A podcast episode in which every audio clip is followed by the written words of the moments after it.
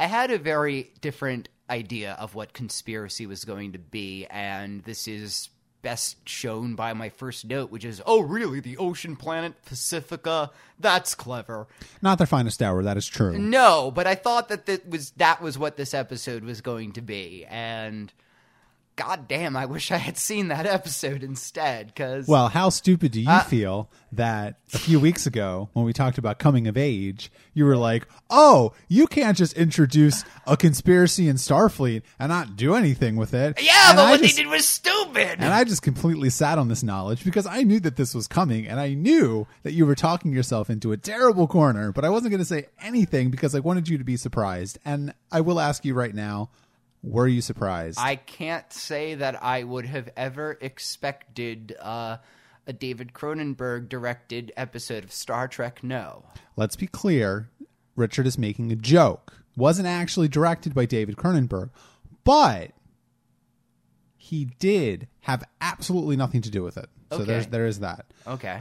No, but seriously, were you surprised that they actually did go back and revisit this? Not only did they revisit it, but it was an explicit callback to that episode because Admiral Quinn appears and Remick appears again. I mean, I'm glad that they actually went with that because and the more I am seeing of the show, at least in the way it's not necessarily – and we've said it's not necessarily doing continuity, but they're aware that earlier episodes happened in a way that I like. And so, yes, just based on – they did, you know, drop a major bit in one of the earlier episodes, and they do need to follow up on that. I mean, that is a – I like that. It's a bit more sophisticated of a method of storytelling. It's a bit more interesting. It's a bit more cohesive. And yet see, these last few episodes, we've been talking about this entire time about how, well, you know, the beginning of the series is them trying to be Star Trek again. You know, it's, you know, Star Trek: The Next Generation very literally. And they've been going away. They're getting more with the characters. They are defining the characters. I would say that the main cast is, if with a few exceptions, Geordi and Worf, are fairly well defined at this point. Have more to go, certainly, but we can tell who Picard is. We can tell who, you know, Crusher is and all like that in a way that we couldn't at the beginning. And yet I still don't think they know what the tone of the show is going to be. And so these last few episodes are actually fairly weird for that reason. Yeah, I would agree with that. I mean, I like the fact that you bring up that the episodes at least seem to make more sense. They hang together better. They're more well written, and they sort of like are not stultifyingly boring or bad anymore. Certainly we are well past the Lonely Among Us portion of Star Trek: The Next Generation, which is a good thing. But at the same time, I do think you're right that the show doesn't really know what the tone of the show should be. And conspiracy is strange because Star Trek doesn't really do body horror ever. I would say it does body horror and gore, and it doesn't do either of those. It doesn't ever do either of those except for this episode, really. And what I find interesting about that is I think it works, and I think it works for a very specific reason, and that reason is that Star Trek doesn't normally do that. You know, putting those two things in the episode makes the alien conspiracy feel like something that we as the audience really want them to stop in a way that it wouldn't have if they were just necessarily energy beings taking over a body, for example, which we've seen many times before. And frankly, that ending scene when they do shoot the head alien, the mother alien, I think they call it, in the body of what's his name, that was an extremely shocking and really scary scene in a lot of ways. And again, if it had been within just if that had been what is happening every week, it wouldn't be. But yeah, it is a fairly exceptional scene. Even the movies don't go really into that level of we saw Khan and those the worm parasites or whatever. Oh, that go into the ear. Yeah. And, you know, that's a similar thing when he, you know, when he takes it out of the box in this episode.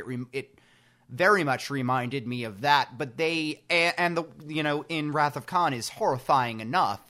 They kind of did go a few steps beyond that. And again, this is a very – whether it worked or not, the jury is out. And I think it might not have – it's a lot less interesting to have a conspiracy based on an evil alien taking over rather than a group of people who genuinely believe they are doing what's best. Yeah, and I think there's a couple things there. I think number one is that, you know, the aliens themselves are not super well portrayed. We don't really know anything about them, and we don't know what their motivations are, right? They're doing it for evil. Right, and that's something that's a little outside of Star Trek's purview, I think. Yeah, and I mean, Picard even mentions, you know, they saying that at the end, like, we're trying to and I do like that they address that, because they can't just kill something without dealing with it, you know, in the way that the man trap, they killed the thing in the man trap, they have to address that here. This is a different federation, and he says, you know, we normally preserve life, but there was no choice but to kill that. I think it's fairly clear in this episode that,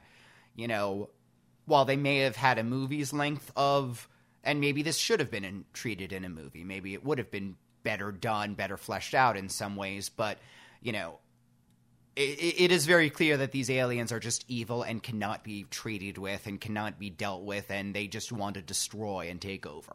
Yeah, and I think the interesting thing, too, about this episode in general is that, you know, this was the show at the point where, you know, we're pretty much at the end of the first season. I mean, we're talking about the last two episodes of the season this week. I mean, we'll talk about the Neutral Zone later, but, you know, one of the main problems, I think, with The Next Generation in general so far is that we don't have a strong adversary, right? And if you think about the original series at this point, we had Romulans and we had Klingons, both of which were fairly strong enemies that had fairly strong episodes. We had Balance of Terror, which I know you didn't like, but it was a strong episode of the show. And then I think Errand of Mercy as well is a strong episode of the show. And I will say that I have since rewatched Balance of Terror, and while it's never going to be one of my favorite episodes, I liked it better. Yeah.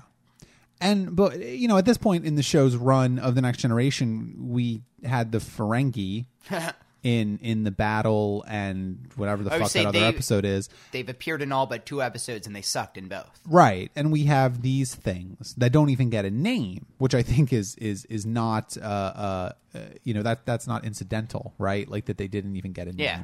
We don't know anything about them individually. We don't know anything about them as a species. And so they don't really work as villains either.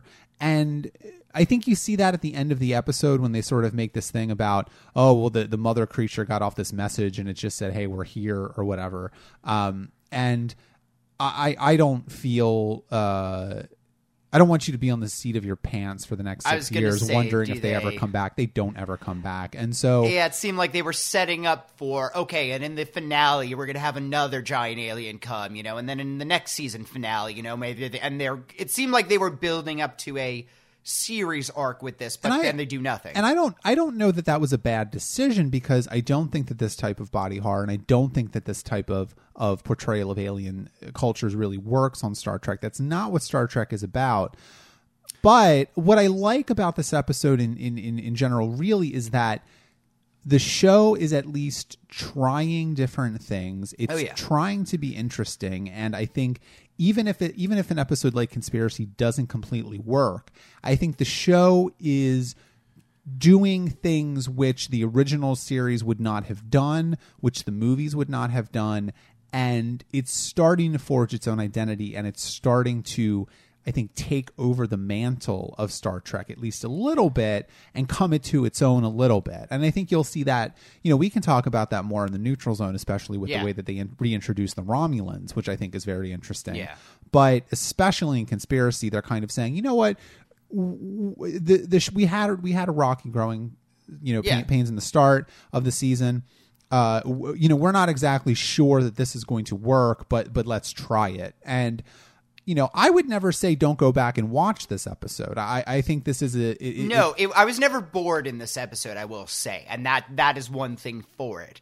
It may not have been entirely successful. I may not entirely liked it, but it had some genuinely creepy scenes. The dinner scene is a terrifying scene. Oh, with the grubs, yeah. And how do you cast those roles, by the way? It's like, we need an actor 40 to 50s to play a Vulcan, and oh, by the way, you have to be cool with eating worms. And post Fear Factor, it would be so much easier to do that. Yeah, just call, what's his name, Joe Rogan or whatever. Right? The scene when you know, the guy's attacking Riker and he's like, oh, vitamins do wonders. Like, that was a really... I liked that scene a lot because that was a very who thought that that actor would have it in him, especially from Coming of Age, where you saw him 5 or 6 weeks ago, and now suddenly he's creepy old man, which I think is a coup for them. That was just, and maybe it was a different director, maybe he's just better at playing evil. Like, I don't know, but like there were a lot of scenes like that in this episode which were extremely effective, and like I said, I was not bored with it. And I think I want to talk about that scene for a minute because I do find it fascinating that the show, in a similar way to Space Seed, and this episode is nowhere near as good as Space Seed. I mean, I would not put Conspiracy in the top 50 Star Trek episodes, maybe even not even the top 100, but and Space Seed probably makes the top 10. Absolutely. But what I do find intriguing about that scene with Admiral Quinn just basically wailing on Riker and Worf, to the point where they're hitting him and he's not even really moving.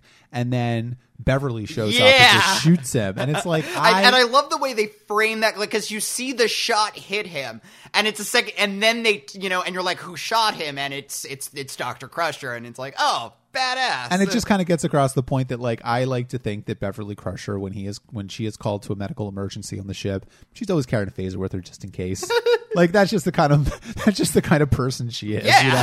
Which, hey, all right, it works, it comes in handy, so why not? Well, yeah, I mean, the medical emergency, how many times has been an alien's attacking, so and it's just a very practical, pragmatic. She is a very practical and pragmatic character in a lot of ways. Yeah, and I do want to talk a little bit about the first season as a whole. Maybe we can talk about that after the Neutral Zone. Well, I have some things I would like to say actually on that note. So, but let's keep that in mind.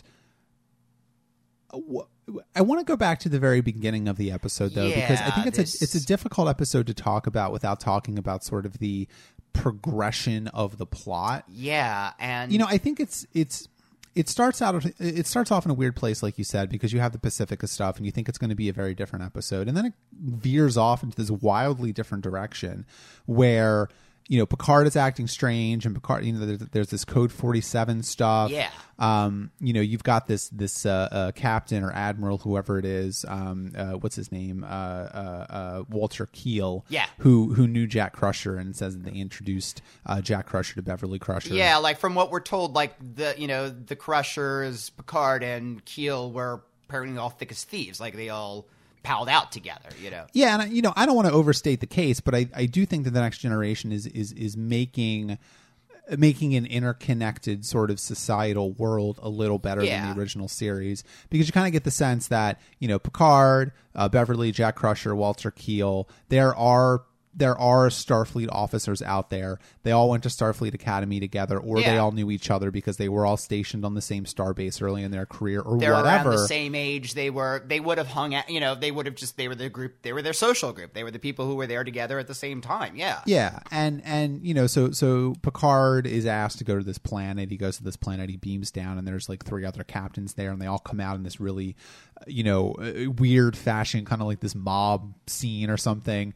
And it just feels different, and it sets the tone for the episode where everybody is just a little bit off, even to the point where Picard is off because he's off balance. He's not sure who to believe or what to believe. Well, here's the interesting thing and it wasn't until this episode that it clicked for me.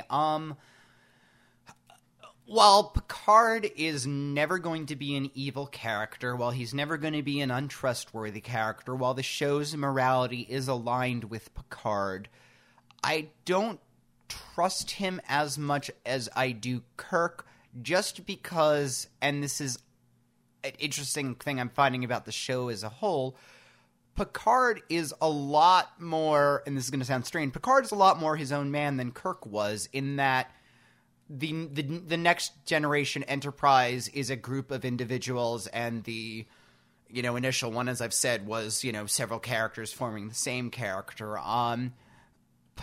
Kirk would not be able to. Kirk would have immediately gone to Spock and Bones and said, here's what I'm dealing with. The only person Picard tells is his counselor, who is the one person who he can tell without worry of you know, he says at one point, I don't want to tell anybody because that'll implicate them. Right. I mean, she really is the one person he can talk who would not be implicated in any decisions that he can make.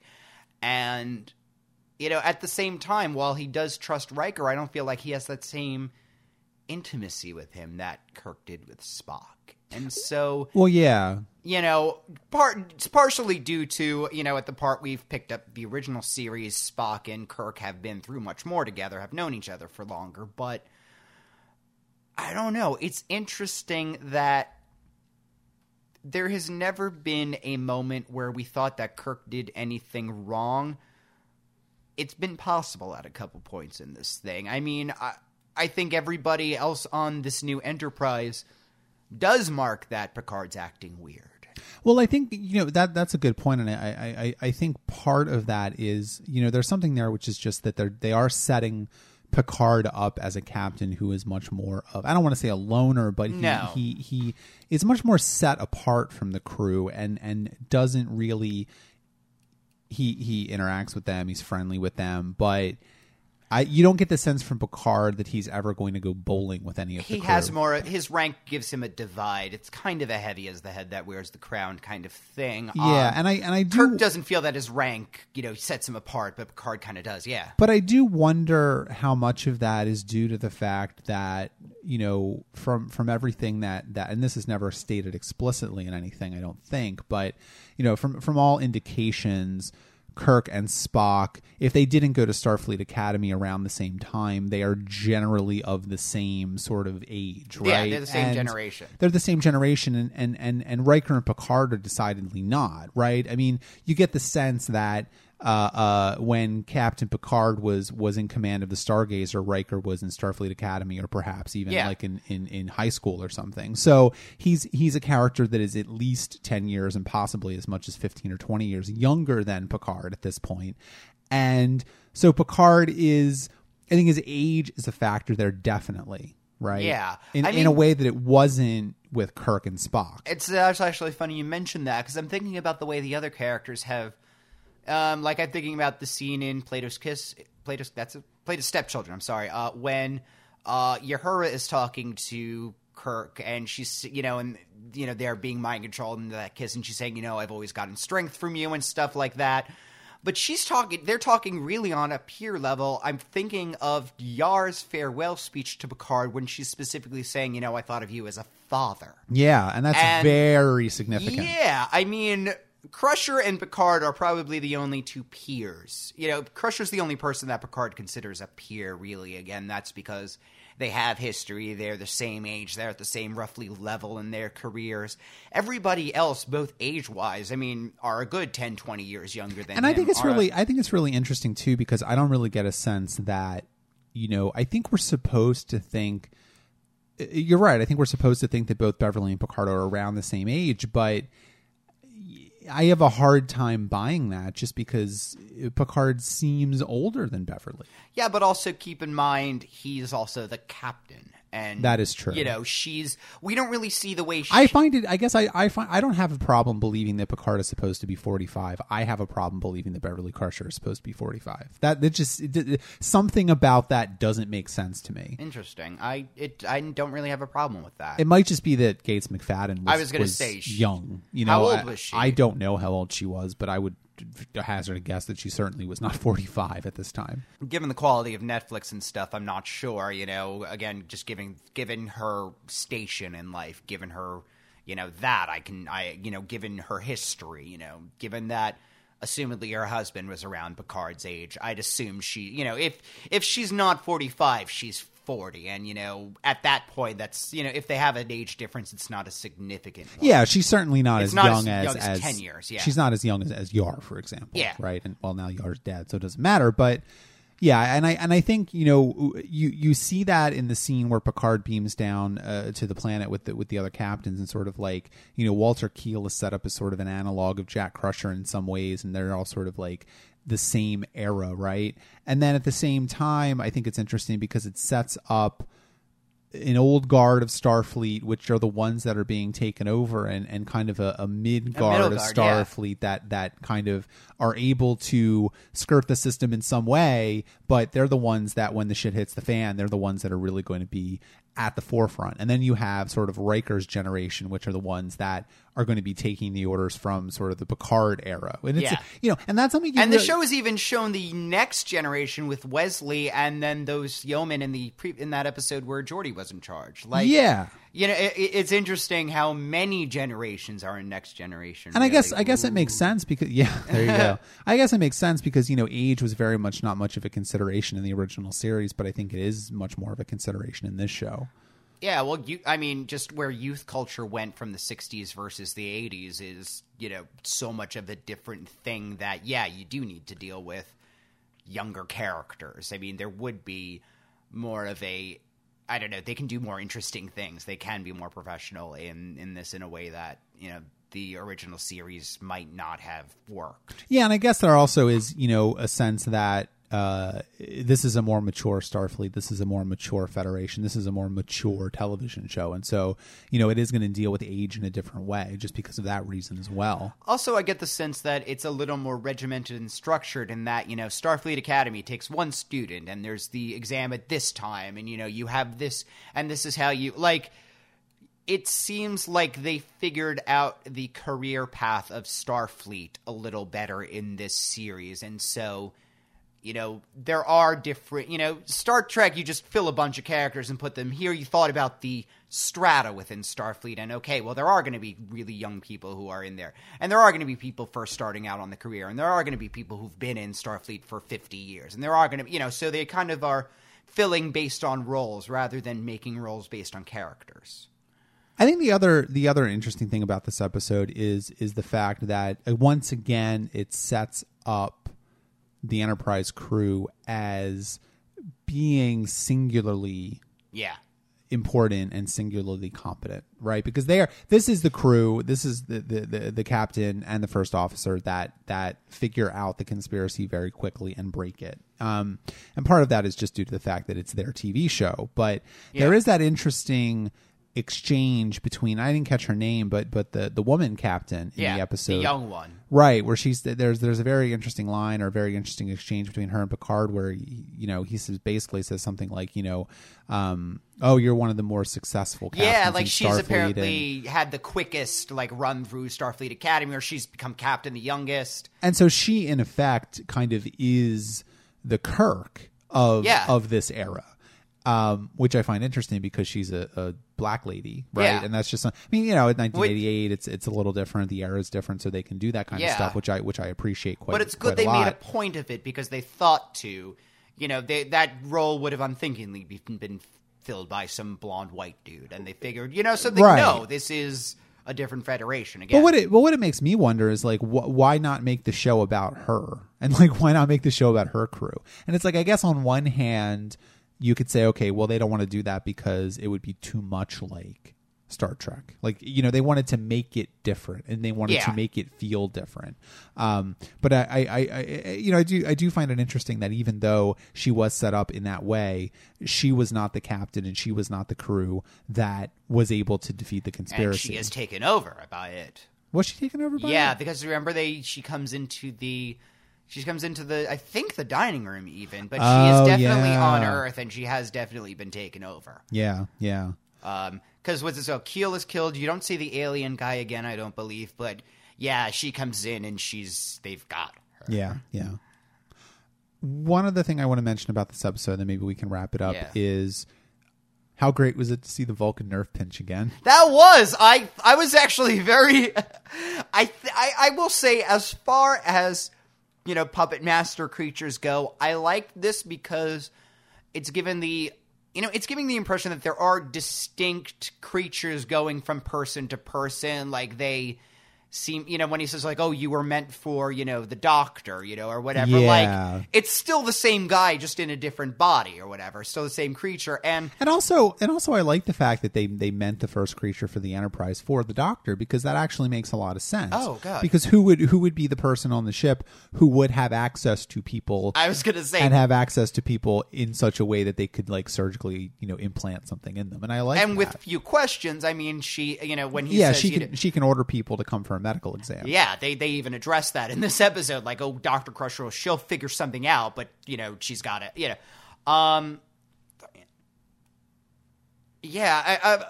like that they're kind of piloting the bodies, and they figure, okay, well, this is Vulcan, he can do the nerve pinch, I'm going to use that ability, you know? Yeah, I liked that. Yeah. It's good. We have like a 5. I would say it's a 6 because it did shock me, and I did like that.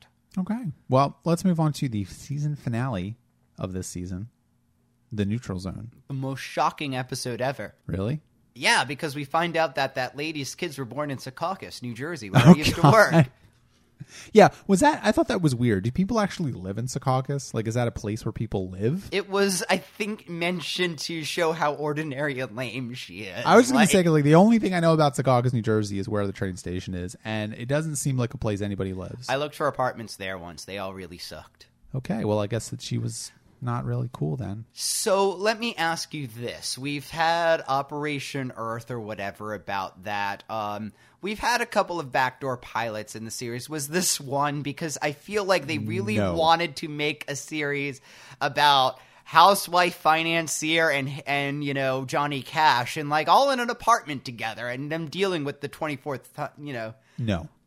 I would watch that show. I would not watch that show. And I would not watch that show primarily because the financier, I don't bother to remember any of their names. The financier, the housewife, and Sonny. And Johnny Cash. Yeah, well, so I remember his name just because Sonny, really? You're going to name that character Sonny. Okay. They're horrible. They're very special. And I like that Sonny and Data become like really good friends the entire time. Like, I like there. That's the only part of that I liked. I want to talk more about them, but I want to talk about the episode more on a meta level, because I like this episode. It's got a certain amount of charm and a certain amount of panache to it that I enjoy. It is not objectively a good episode of the show.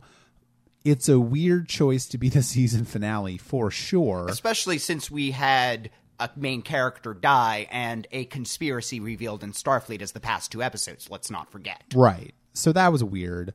But I cannot, for the life of me, figure out why they felt that the return of the Romulans, which is a pretty big deal, would be served well by being juxtaposed by a fish out of water comedy, which isn't even that funny. Like the scene it was worth it for the scene. When the Romulans decloak and you have that really scary looking Romulan ship and they're talking and they have that, you know, we've been gone for too long, you know, things have gotten out of hand, we're back. And they turn off and they leave. Like, that was an awesome scene. That was the scene that we have been waiting for. Yes. I feel like this entire season was a pilot, and that was the end of the pilot. I think in a way, like, this is that. That's what, if the show were to be, now I know the show isn't completely about Romulans. I know the Borg. I know the Klingons. I know those become. But if the show becomes about Romulans for a while, and this is what the show is, I think that's a good way of, because it seems like they're all over the place, and this is finally, okay, this is something the show can do really well. I don't disagree with you. I just find it very odd that they had to go back to the Romulan well. They made an explicit decision when they first, you know, conceptualized The Next Generation, that they wouldn't be using a lot of the alien races from the original series as main antagonists or protagonists, for that matter. And on the one hand, yes, it's great to see the Romulans back. They do a great job with it. The new design of the Romulan ship is amazing. It looks menacing. It's so much larger than the Enterprise that it's almost unbelievable. But at the same time, it feels in a way like a capitulation on the part of the crew of the show, because they tried the Ferengi didn't work. They tried this conspiracy business, and I guess that didn't really go anywhere either. And aside from that, I mean, what else did they really have as an antagonist? I guess Q, but that's one guy. It's not an alien race that they're going to encounter over and over and over and over again. You can have... like they had Q in two episodes this season. I think that's about as much as you want to see Q. Any more than that, it would get old. Yeah, so you can get different Romulans at the very least. You can get different Romulans. You can do different plot lines with the Romulans, which they do. But it just, again, feels like they're giving up a little bit. And the fact that they so easily slip into the Romulans and they so easily do the Romulans extremely well in this episode, and... you know, it just makes me think that I don't know why they just didn't do this in the first place. That's what, Instead of trying to make the Ferengi happen, I don't know why they didn't just go with the Romulans. And especially, you know, I wonder if the juxtaposition of the two weird plot lines in this episode, and in a strange way, you know, the Romulans coming back is a really big deal. It's very dramatic, and it's very instrumental in sort of the Star Trek mythology, right? And let me also say that the plot that they're basically in, this is essentially the plot of Balance of Terror at the beginning, where they're going from outpost to outpost and finding it's been destroyed. Yes, that's actually a really good point. Wow, look at you breaking out the Star Trek knowledge. I know.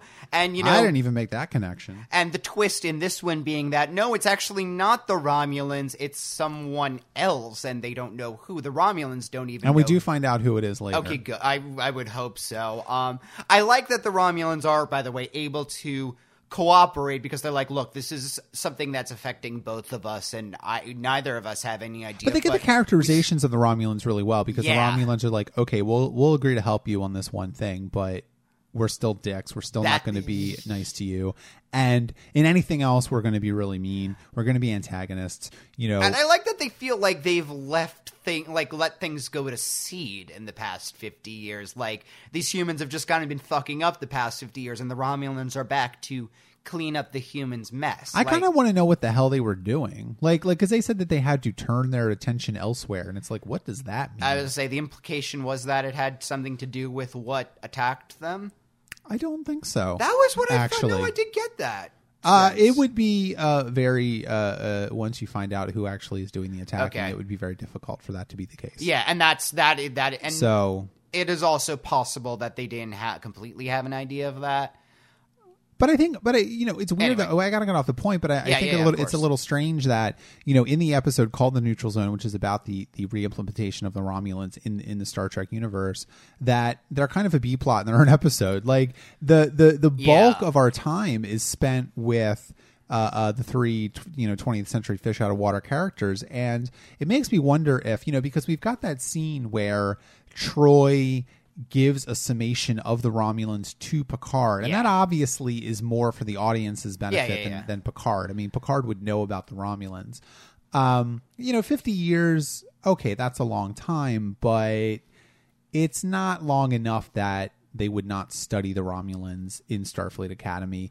You know, they would know something about the Romulans. Out of that conversation, the thing that he gets and the one that he actually implements is, don't attack first, you know, they are waiting for you to attack. And, you know, part of the reason that, you know, Riker and, you know, Worf keep advising him to attack and Picard doesn't is because, you know, he's gone from that. You know, yes, that's useful, but you're right. Beyond that, I do wonder if the A plot of the episode, you know, the three fish out of water 20th century people, was, I mean, maybe this is giving Star Trek: The Next Generation, the first season, too much credit, but it kind of feels to me like this was an episode that was designed primarily to introduce the Romulans to the audience, not really knowing who they were, what they were about, because, you know, maybe they didn't see the original series.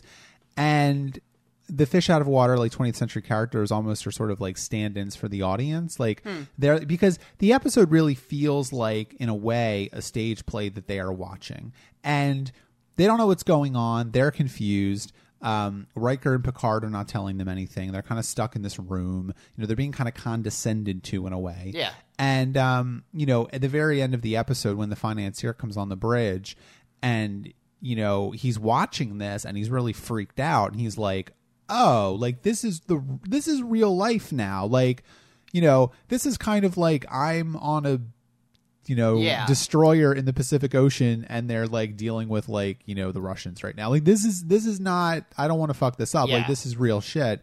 You know, where 20 minutes earlier he was comparing the Enterprise to the Queen Elizabeth II, which he, of course, you know, Picard gets his dander up, and he's like, what, I'm a cruise ship director? Like, what is this? And I like the financier almost takes the Troy role in that scene, you know, when he says, like, they don't know anything. Like, he reads them immediately. He reads the situation. I mean, I think that gives a tiny bit of redemption to that character, because you do realize, like, he's an asshole, but he is and I think that's a good judge of character. Yeah, and I think that's him coming to terms a little bit with where he is and what era he lives in. Because, you know, of course, he was really, you know, I need the Wall Street Journal. I need a phone. Yeah. I need my lawyer. I need to call my bank in Geneva. He's an 80s. Yeah. And to me, it's like, you know, for on the one hand, it's like, okay, why don't they just say, dude, like, none of that shit exists anymore. Like. Yeah. World War III was established by this point, so they could just be like, hey, World War III happened, and, like, your bank is gone. Your law firm is gone. Yeah. All your money is gone. And, not, you know, you don't need it. You don't need it. Yeah, like our entire society and civilization are structured completely differently than the way you lived in 20th century America, that you can't even begin to imagine what it's like.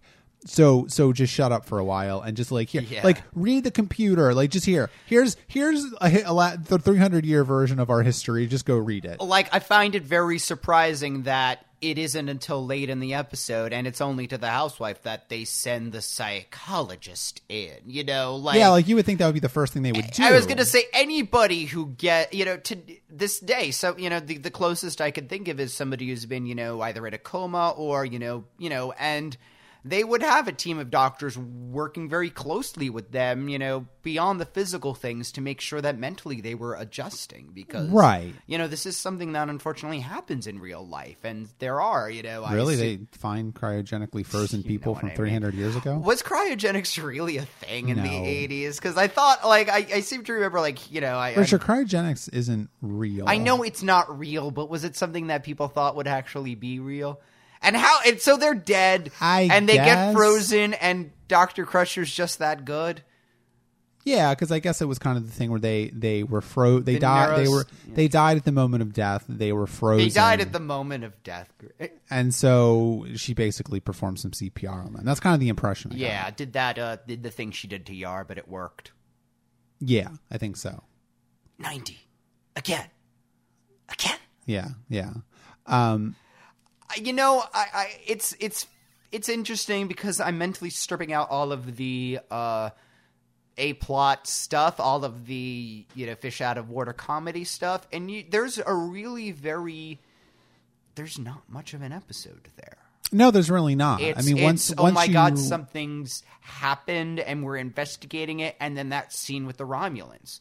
So, in a way, you do need a good 20, 25 minutes of padding. That said, they use a very uninteresting padding to it. Yeah, I don't want to oversell, like, the importance or the quality of this episode. No. I don't think it's great. And if this had been episode 19, it would have probably been a lot better. I think if there was more Romulan stuff in the episode and less of the fish out of water characters, I think it would have been a stronger episode. But at the same time, you know, in the same way that I think conspiracy and previous episodes that we've been talking about in the past few weeks, you know, the show is definitely getting more comfortable with itself. It's getting more comfortable with juggling multiple plot lines, and it's just getting better at telling stories. I think this episode, at least, is good at telling the story that it wants to tell. Is it an interesting story? Is it a story that needed to be told? I don't know necessarily, and I can kind of see what they were trying to do with it. The fact that they're not entirely successful should not be that surprising, because we have watched the entirety of the first season before this. So, of course, they're not going to be that successful at it. But the fact that they were even able to be at least a little successful at it is instrumental in where the show goes, and sort of, you know, it's surprising in a way. And I will say that the comedy bits seem like a really bad 80s comedy. They are. Yeah. Well, I guess what I'm saying is that the bits that are the bulk of the show, the sci-fi bits and the sci-fi even just of this episode, don't feel nearly as dated, I guess, in a way. Like, yes, this is very much a product of the 80s, but it's still very watchable. I don't, you know, feel like I would not watch a sitcom of that thing, like even just of that quality. It's and I think they gave an explicit date for when this is happening in this episode. You know, Data says, "Oh, it's by your calendar, it's the year 2364." Yeah, that's like I think the first time that they have ever given like a Roman calendar date, you know, in Star Trek, right? So that's kind of a really important moment in the Star Trek mythology, and I don't want to ignore it. And I assume that's a date like they've implied stuff in the original series, but I assume this is the first date that we've heard that we can consider accurate. I think so, yeah. Okay. And but I think the fact that they kind of give a very explicit date for when they are, but they don't give an explicit date for where the 20th century characters have come from hurt it a bit, because we're not able to put them in context. You know, yeah. Are they supposed to come from 1970? Are they? I don't think so. That was the thing. Like, I assume they were contemporary to the audience. Like, but I kind of got the sense that they were supposed to be like mid to late 90s. Fair too. But it injures it because we're not able to put them in any sort of proper context. We're not able to, what exactly is going on here? Who are these people? What was going on in the world that they left? Maybe we're supposed to assume that they come from 1988, but it would have been even. We don't have space travel in 1988 like this. We don't have cryogenics. It would have been just as easy to have. When she's talking about her kids' birth dates, she just mentions the day. If she had said, he's born September 15th, 1990, then we can date from there. Okay, they were frozen about 95 or so, 1998, whatever it is. Like that kind of thing, like, or at least an era. And we don't even get that. I mean, it seems they almost go out of their way to. And I mean, especially since the fact, remains that, they did give explicit dates for, say, the eugenics wars and Space Seed. And to a degree, though. I don't think that we can ignore the fact that, like, the two episodes begin very similarly as well. Yes. Where they're sort of finding a derelict ship in space and there's cryogenically frozen bodies on it. Yeah, that it turns out to be innocuous was almost a surprise. Like, it, this is actually funny. This episode is kind of both the anti-Space Seed and the anti-Balance of Terror. Yeah, I guess in a way they are. Yeah. I was thinking about, well, Balance of Terror is, better because, even though it is the same plot, they keep cutting to the Romulan ship, and we do see what's going on the Romulan ship. And they need to, in order to preserve that twist that, okay, the Romulan, there's a third party here. In order to preserve that twist, you can't go into the Romulan ship at all. And that, there isn't that much more that, you could have gleaned from that. I think they got all of they could from that particular plot. I mean, we do remember that Balance of Terror did not have a B plot. Part of it was the storytelling, but part of it was the story was fleshed enough. There wasn't that much more they could do without ruining it. Yeah, that's true. And I do find it, since we are speaking about the original series, it has been established that Riker read a history of all the ships named Enterprise. So to me, it's like, okay, whoa, wait a second. Like, once Data is like, hey, there's cryogenically frozen bodies over here, why wouldn't Riker be like, huh? That's a lot like the time that Captain Kirk unearthed Konnunian Soong. I was going to say maybe we should probably be a little more careful about unfreezing these people. And it turns out to be fine, but it seems like an oversight. I mean, when you consider especially that, Khan was a very major figure in 1999. He was a figure in Space Seed, and he was a figure in Wrath of Khan. Like, he's appeared 3 times during history and twice in the past 100 years. So, yeah, he is someone who would. This is not an incidental detail like someone with clothes on in the shower. This is one of history's greatest tyrants, Maybe Riker was lying. Maybe he actually didn't read that book.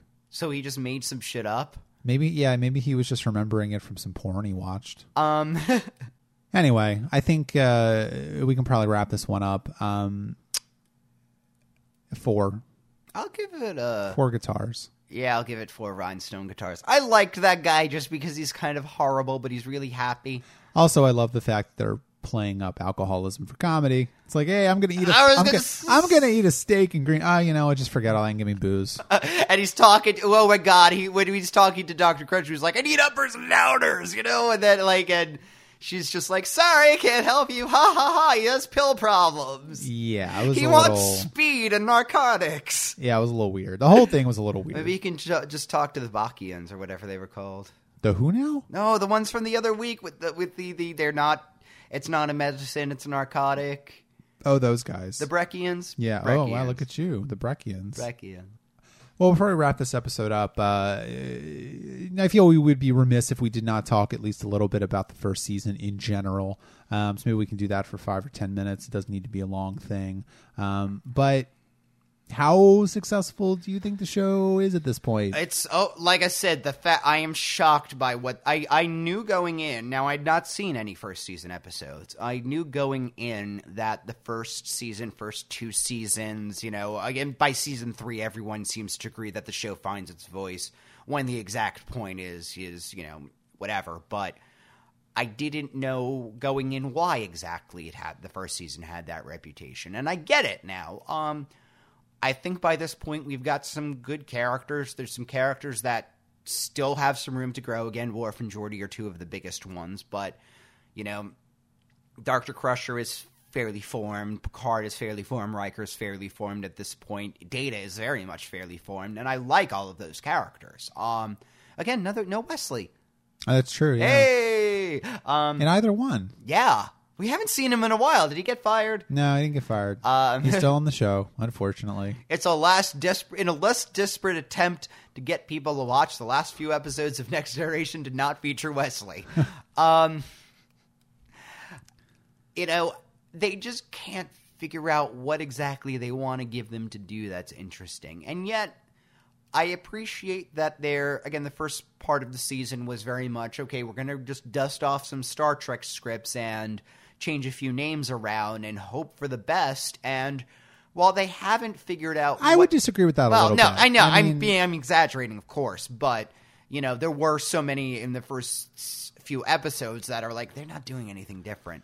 And I'd say that now, while they haven't found their voice, they're at least trying to experiment with different types of stories they tell, or different tones, or different twists on that. And well, I think it's interesting because, you know, I was watching some of the documentary on the Blu-ray of the first season yesterday after I watched Conspiracy, and you know, it's funny because David Gerrold was being interviewed, and David Gerrold was the writer for The Trouble with Tribbles. He wrote a couple episodes of the animated series, and he worked on the show, I think, for the first 13 episodes or maybe the first season of The Next Generation. And something he said was really interesting, where he said that, you know, this is Star Trek, right? Like, Bob Justman was working on The Next Generation. Yeah. David Gerrold was working on it. Gene Roddenberry was working on it. DC Fontana. Like, all these people, like, they had the same guy doing the costumes, you know? And so they had all of these original series veterans working on the show. And he said explicitly, we get to make the Star Trek that we always wanted to make. And what they make is awful. So... you know, no disrespect intended to David Gerrold. I think he's a great writer, but it's just the fact that I think they were out of step with what television was doing in the late 80s. 20 years later, the world had changed. The world had changed, and they did not change with it. And I don't think that any of them really worked on a lot of television. I mean, Bob Justman did, but, you know, I don't really think that DC Fontana was working on TV so much. I don't think David Gerrold was working on TV a lot. And so it just really feels like, you know, it was a mistake to, on the one hand, I feel like it was a mistake to have a lot of the same people that had worked on the original series work on the first season of Next Gen. On the other hand, you know, I would not recommend that a lot of people watch a lot of the episodes of the first season. I think there are, you know, maybe 10 episodes that are good. You should watch them. The rest you can probably skip. But I, you know, on the one hand, I think that's a shame. You know, if the show had hit the ground running, fully formed, it may have been better. But I just in pure terms of being able to have some time to have a show find its voice, I think is something that we've lost. And, you know, on the one hand, it can feel like a waste of time to have an entire season or an entire couple of seasons of a TV show that isn't very good. And then later on, it becomes much better. You know, I think it's a shame that the only shows that survive now are the ones that hit the ground running. And we don't get shows anymore that start out badly and then maybe eventually become something that could be transcendently good. Yeah. I think that's a shame. I think that's a problem. And I think, you know, if we can see nothing else from the first season of The Next Generation, I think that we should probably learn that lesson that, you know, if the show had been on network television, it would have been canceled most likely in the first season. And we wouldn't have gotten really, really good television, you know, in later seasons. We wouldn't have gotten Deep Space Nine. We also wouldn't have gotten Voyager. So maybe that's not all bad, but Star Trek would have, I mean, you talk about how if phase two had happened, it would have been kind of just a hokey show. And maybe if this had been canceled after the first season, it would have been just this weird hokey thing, you know? Yeah. I think in a lot of ways that's right. Yeah. And I, you know, The Next Generation for better or for worse, I think was the show that really pushed. I mean, we kind of talked about it a little bit with the animated series where you could kind of retranslate Star Trek into something else. And the original series movies did that as well, but they were all still the same crew. Yeah. It was all still the same kind of stuff. And animated series in a lot of ways was if budget and, you know, practicalities weren't a concern, you know, this is another season of Star Trek. Exactly. Basically it's the fourth season of the original series. The movies are, you know, episodes of Star Trek that are really big, you know. Right. Of course, more sophisticated than that, but, you know. But I think The Next Generation is really the Star Trek that showed and proved that the concept was able to morph with the times and was able to adapt and was able to change, and we could create entirely new characters that people would respond to. And so, you know, for all of the first season's faults, I think it did a couple of really important things, and it really did set the stage for what was to come. And so I don't want to denigrate the first season too much. It definitely isn't objectively a great season of television. It has its moments, but it is important. And I don't want to forget that. You know, you talk about how, this is the Star Trek they wanted to make. I don't want to say it's a lazy season because it's not, but there is that actually makes sense. It feels like they... Maybe cocky is the right word. They're just like, oh, we know how to make a TV show. Oh, we just got to get a cool captain. You know, we got to put people, and they've just got adventures, and you know, it will print money. And they're fine. You know, they find out very quickly. No, that's not the case. You actually need to do a lot to make. You need to try. And so, you know, maybe the fact, you know, and get it. You know, so after this point, some younger blood goes in. Different producers, different writers. Yeah. Oh, absolutely. Yeah. And, you know, so maybe that's kind of part of the reason that it does get so good is because it had a shitty first season. Like, look, your Star Trek will give you another chance, but it has to be good this time. Like, you've got one, you know, maybe after season one, they were given the season two ultimatum. Like, you know, look, no, you've got to make a hit show now. You've got to make a good show now. And I mean, you know, I don't want to, you know, undercut the performance of the show either. I mean, it was doing pretty good. I mean, it was getting 9-10 million viewers a week, which, you know, that was a lot for, I mean, that wasn't a lot in 1987, 1988, but you know, for a syndicated television show, that was a spinoff of a failed network show that was on 25 years earlier. A network genre show. Yeah. That like, remember a very specific genre. It was doing all right. And it certainly wasn't at the heights that the show would get later, but you know, it was doing all right. And so I don't want to forget that either. No. All right. Well, I'm glad that we're done with season one. I'm ready for this show to get good. Again, I remember watching, you know, the very last couple seasons, you know, when I was younger, and I'm waiting for that kind of quality. It's not going to come for a while. I know. But second season is better than the first season. And it does start to get off to it gets off to a rocky beginning, but I think, you know, it does start to find its voice. And there actually are 2-3 episodes in the second season that are legitimately like classic episodes. So It's getting there. It's getting there. You'll know them when you see them. Okay. And The Child and Where Silence Has Lease are perhaps not those episodes, but... Can we pretend we're still in season one for another week? We can if you want to. Oh, great. I hadn't made as many mistakes then as I did now. like watching season 1 of Star Trek: Next Generation. I will just say this about The Child. It's called The Child? It was a repurposed Phase 2 script. So you know that thing you said about how they just dusted off a script and changed some names? They just dusted off a script and changed some names. Oh, great. There's a very specific reason for that. We will get into that next week. Oh, boy. When we discuss The Child and Where Silence Has Lease.